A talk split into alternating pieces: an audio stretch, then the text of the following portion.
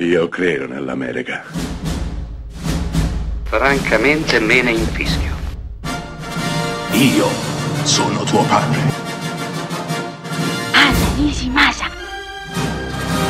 Rimetta a posto la candela. Rosa bella. Francesca Johnson, Meryl Streep, è a casa da sola per quattro lunghe giornate.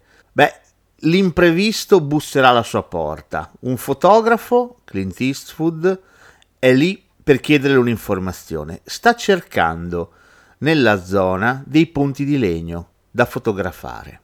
Ecco, molti di voi l'avranno già riconosciuto. Questa è la trama dei ponti di Madison County, diretto da Clint Eastwood, interpretato lo stesso Clint Eastwood e ovviamente, come già detto, da Meryl Streep. Va da sé che i due si innamoreranno, saranno vittima di una passione travolgente perché Clint Eastwood, questo fotografo che arriva dalla città, rappresenta tutto ciò che Francesca non ha mai avuto. Eh, un uomo colto, un uomo stimolante, un uomo che arriva a portare la luce in una vita buia, appare senza speranza, abbastanza fine a se stessa, una donna che vive per la casa, che vive per un marito, che fa un lavoro. Clint Eastwood invece è l'occasione di cambiare, l'occasione di fare qualcosa di diverso, di afferrare il sogno che bussa alla porta, che si presenta inaspettatamente in una giornata di sole. Beh, Ponti Madison County racconta tutto ciò, racconta una storia d'amore che nasce e racconta una storia d'amore che muore per l'incapacità di voler cogliere l'utopia, il sogno.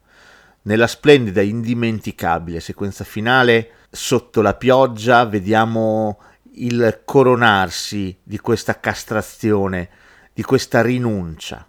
Un semaforo rosso, la pioggia di rotto, un uomo in piedi sotto l'acqua che guarda un pick-up con sopra una donna che afferra una maniglia e vorrebbe con tutte le sue forze uscire dal furgoncino guidato dal marito. Beh, I Ponti in Madison County è un film straziante, bellissimo. È la cronaca di una storia d'amore splendida in potenza che purtroppo non sarà mai un qualche cosa che negli anni a venire continuerà a scaldare il cuore e l'anima di Francesca Meryl Streep, dandole sempre e comunque la forza di andare avanti e di sopportare quella vita per cui forse non è tagliata.